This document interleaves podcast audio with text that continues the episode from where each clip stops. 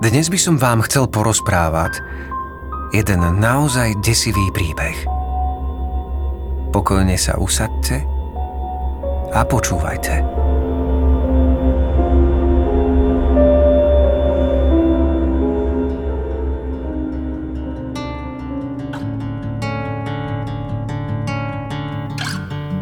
Dnes už o tom, čo som prežil, existujú rôzne články. Dokonca to obdobie v živote má aj špeciálny názov. Ja som si vtedy myslel, že som v tom úplne sám. Bolo to také obdobie, keď všetci priatelia si začnú odrazu zakladať rodiny, začínajú žiť už ten veľký dospelý život a vy ste niekde úplne inde. Prišla z toho na mňa úzkosť. Mne sa do toho absolútne nechcelo. Bol som doktorant v poslednom ročníku na antropológii a stále som mal v sebe sny, ktoré vo mne zostali ešte od niekiaľ z puberty. Že budem cestovať, že spoznám svet, naučím sa dosiaľ veľa nepoznaného. Chcel som prosto spraviť dieru do sveta, no ako sa hovorí, zlomil som si rieľ. Z mojej úzkosti sa skoro začínala stávať depresia. V tom, o čom som sníval, som prestal vidieť zmysel – Navyše zatiaľ, čo moji priatelia z detstva si stavali domy, kupovali veľké autá, ja som si z doktorandského platu mohol dovoliť tak akurát pár pív. Keď mi prišla vtedy tá ponuka na stôl, na chvíľu preto vo mne zahorela iskrička nádeje. Tak predsa, hovoril som si, pozvánka na výskum. Možno to bude Mozambik. Tam som sa totiž veľmi chcel dostať. Chcel som skúmať kultúru miestnych obyvateľov. Pamätám si, ako som s trasúcimi sa rukami zobral obálku, otvoril ju a začal čítať. No keď som si prečítal prvých pár riadkov, povedal som si, že to nemyslia vážne. Nejaký zapadákov na východe Slovenska. Keď som čítal ďalej, zistil som, že ten výskum sa týka zberu dát ohľadom kultúry stravovania miestneho obyvateľstva. Iskrička nádeje zasla úplne. Znamenalo to pýtať sa babičiek a deduškov na recepty a prepisovať ich zošity. Čo si to dovolujú? Fakt som si myslel, že ma v tej akadémii berú lepšie. List som položil na stôl, zložil si okuliare a začal premýšľať. Keď tam nepôjdem, strávim celé leto v Bratislave a budem postupne prepíjať všetky našetrené peniaze – alebo tam pôjdem a... A čo? No, tak z toho vypotím aspoň nejaký článok. Napriek všetkému to bola pre mňa vtedy veľmi pokorujúca chvíľa. Ale vo vede som chcel ostať. Nechcel som sa zamestnať niekde inde. Vtedy, v ten deň, som bol veľmi frustrovaný a musím povedať, že aj veľmi smutný. Po ceste domov zo školy som sa stavil v obľúbenej krčme. Sedel tam docent Kramáš, školiteľ mojej diplomovej práce. Z diaľky som ho pozdravil a on mi dal gestom najavo, že by som si mohol prisadnúť. Sedel pri stole sám, tak som si teda sadol.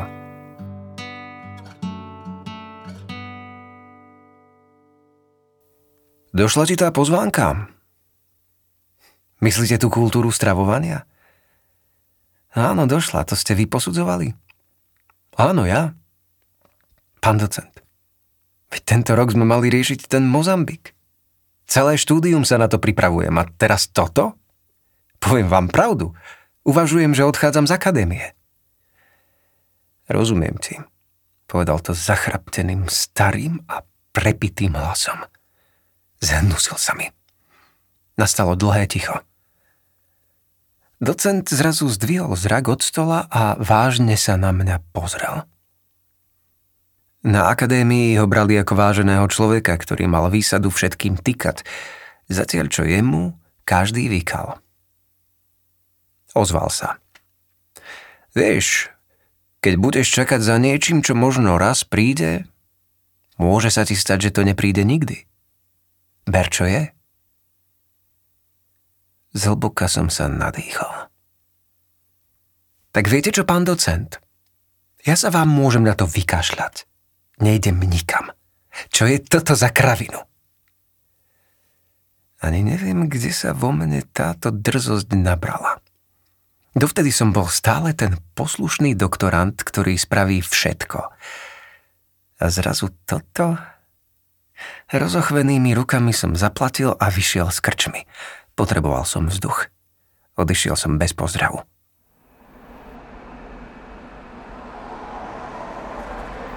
Večer som sa išiel prejsť. Mal som taký zvyk prechádzať sa do noci sám.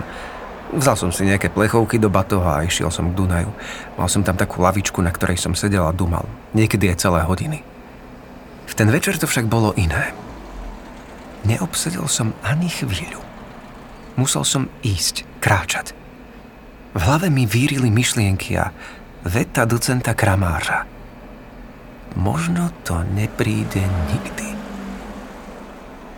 Čo na mňa vlastne v živote čaká? Nikdy predtým som o tom takto neuvažoval. A čo na mňa čaká, keď prídem domov?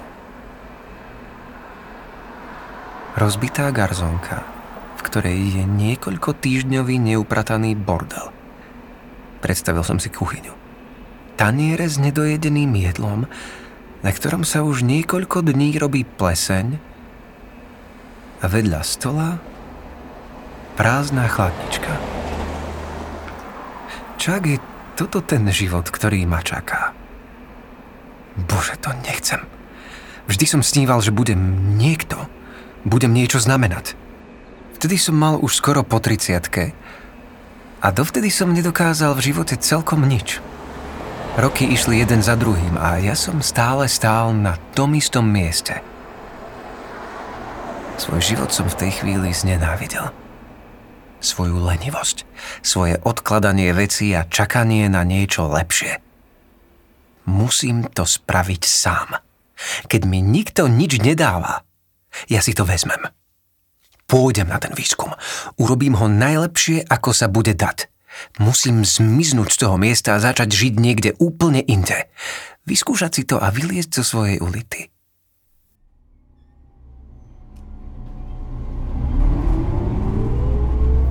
O týždeň som teda odišiel z Bratislavy.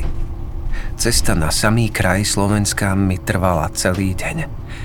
Utrmácanému sa mi podarilo chytiť posledný autobus z Košíc. Dlho, veľmi dlho sme išli cez les. Vyzeralo to, že tá dedina, kde mám stráviť niekoľko mesiacov, sa nachádza niekde v jeho strede. Konečne sme tam došli. Z autobusu som vystupoval ako posledný. Všetci ostatní vystúpili predtým. Šofér sa ani neunúval doviezť ma na zastávku. Zaparkoval pred svojim domom, povedal vystupovať a bolo. Vytrepal som sa odtiaľ s batohom plným kníh a iných totálnych zbytočností a opýtal sa ho aspoň na to, kadiaľ sa ide na obecný úrad. Tam ma mali totiž čakať – Letný vzduch bol príjemný. Cítil som vôňu lesa a nedalekého potoka. Nakoniec to môže byť fajn, hovoril som si. Na obecnom úrade sa svietilo. Hovoril som si, chvala Bohu, nebudem spať niekde na zastávke.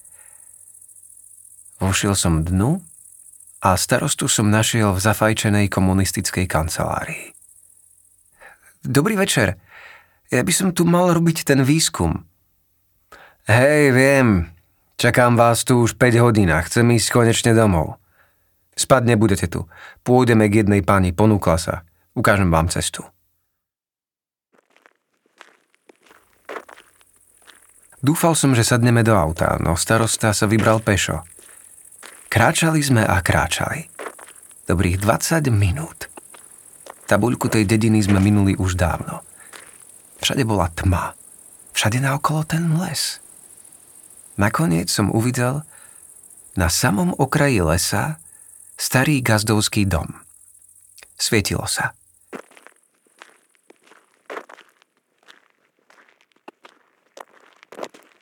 Prišli sme k drevenej bráne. Starosta otvoril a vošli sme na dvor. Na dvore bola studňa a mesiac tienila obrovská moruša. Dobrý večer, Priniesol som vám tu toho vedca. Ticho. Po dlhej chvíli vyšla z domu zhrbená žena so šatkou na hlave. Pripadala mi ako striga. Čo už, dúfam, že ma v spánku nehodí do kotla, pomyslel som si. Dobrý večer, mladý pán, povedala prívetivým hlasom a podala mi ruku.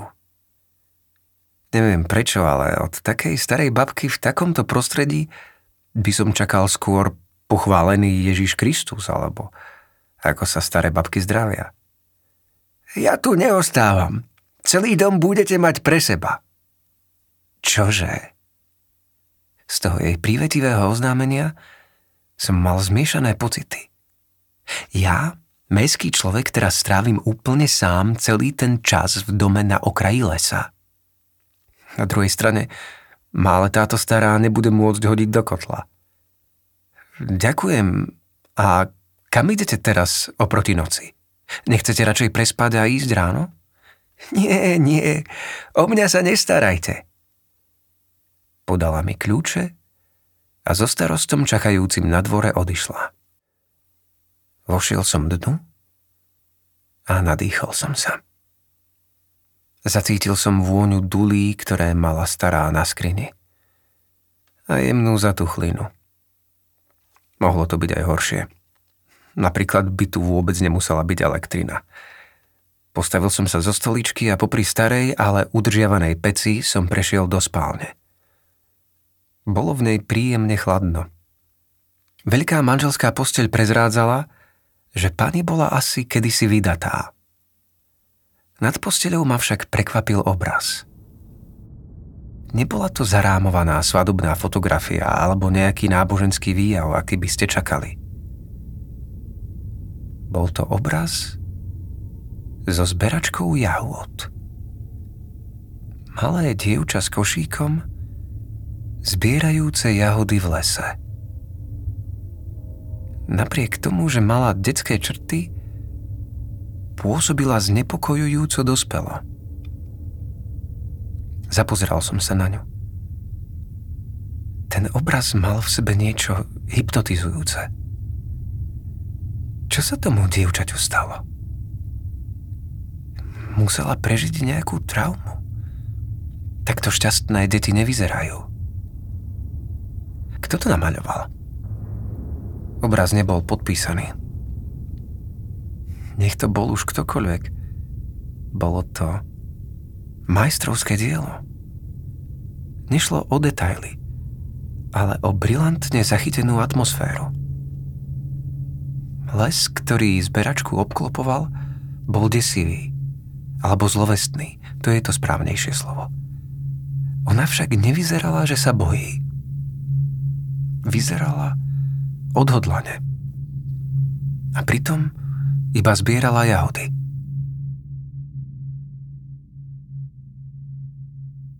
Zložil som si veci na posteľ a s hlavou plnou myšlienok o obraze som vošiel do kuchyne.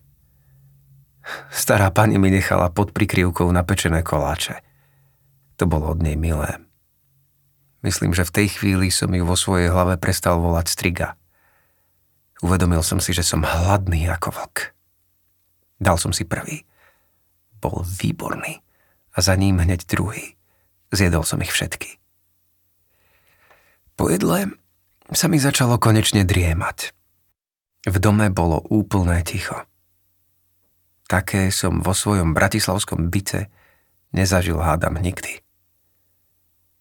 Ľahol som si na posteľ, zavrel oči a zaspal. Keď som ich ale otvoril, bol som niekde úplne inde. Porozliedol som sa. Všade naokolo bol les. Začínalo práve svítať. Rozbehol som sa. Bože, kde som? Hej! Zakričal som z plných pľúc. Nič. Hej! Zase nič. Keď prvotný šok prešiel, obzrel som sa okolo seba – Nemal som absolútne šajnu, kde sa nachádzam. Uniesli ma? A kto pre Boha? Išiel som sám. Som námesačný? Začal som kráčať. Teraz už trochu pomalšie. Hádam sa už len niekam dostanem. Ako som sa obzeral, uvedomil som si, že s tým lesom nie je všetko v poriadku. Vyzeral ako... Neviem to dosť dobre popísať. Ako by bol z iného sveta. Všetko malo akési iné farby. Akési temnejšie. Od niektorých listov ako by sa svetlo vôbec neodrážalo.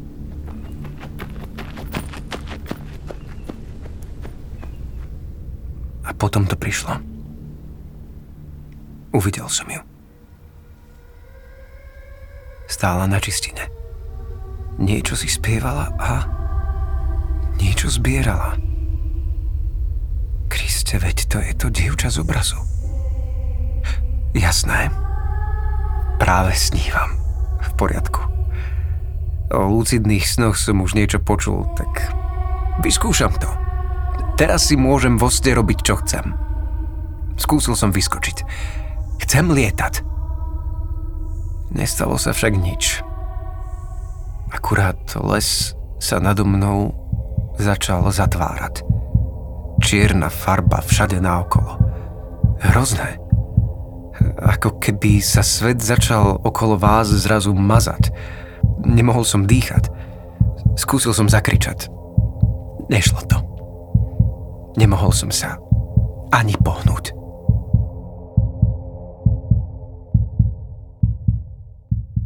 Znovu som otvoril oči. Ticho.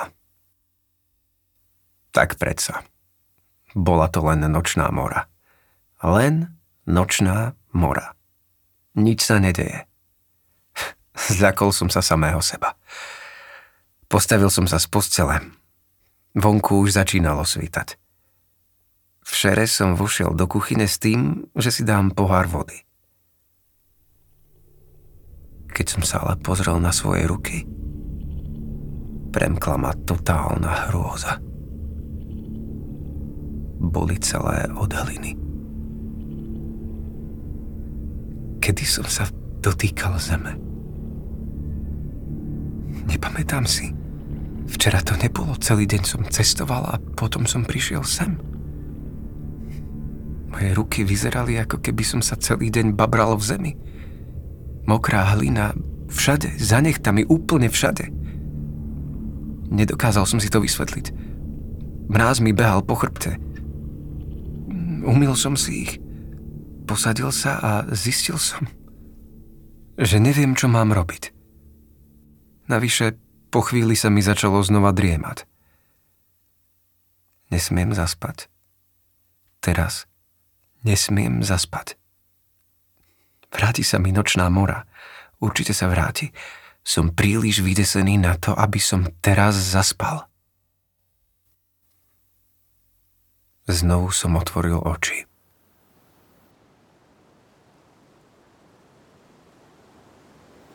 Bol som zase v tom istom lese. Niekoľko metrov predo mnou bola tá zberačka jahôd. Spievala si alebo skôr ticho mrnčala. Nemohol som sa ani pohnúť. V tom som začul hlas. Nachádzal sa presne v mojej hlave. Hovoril mi, choď hlbšie do lesa. Choď do lesa. Na moje prekvapenie skúsil som ten hlas poslúchnuť. Nohy mi fungovali. Môžem kráčať. To je dobrá správa. Strach mi lomcoval celým telom, ale nohy fungovali. To znamená, že keď bude treba, môžem skúsiť utiecť. Pozeral som sa na zberačku jahôd. Nevšímala si ma. vôbec nevnímala, že som tam. Zbieraj jahody. Znova som začul ten hlas. Už nikdy. Nikdy. Nikdy nikomu. Nemusíš ublížiť. Nikdy nikomu. Len zbierať jahody. To je dobré. To je správne. Zbierať jahody. Hlad. Hlas zmenil zrazu intonáciu. A po chvíli stíchol. Potom sa znovu ozval. Hlad. Zabiť. Zabiť. Zabiť. Pozrel som sa na zberačku. Pokojne zbierala jahody ďalej. Pri pohľade na ňu sa ten hlas znova ozval. Tentokrát ale už pokojnejšie. Nie. Nemusíš už nikdy zabiť. Už nikdy nebude hlad. Choď do lesa. Jahody les sa začal meniť. Aspoň sa mi to zdalo. Neviem, či som si to nahováral, alebo to bola skutočne pravda. Ale zdal sa mi vľúdnejší ako predtým. A už sa na mňa tak nevalil. Dokonca sa mi zdalo, že sa začína rozširovať.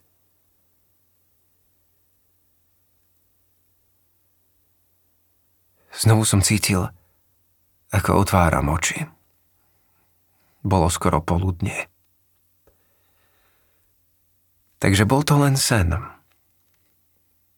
Neviem. Prisahal by som, že nie. Hlavne preto, že vďaka tomuto snu som vo svojom živote veľa zmenil. Už som nemal taký strach z budúcnosti a, a hlavne zo seba – je to možno zvláštne, ale upokojilo ma to, že ak by, ako hovoril ten hlas, sa stalo v mojom živote čokoľvek, stále tu bude les. A ak budem musieť v živote spraviť niečo zlé pre nejaký, hociaký dôvod, ten les ma prichýli.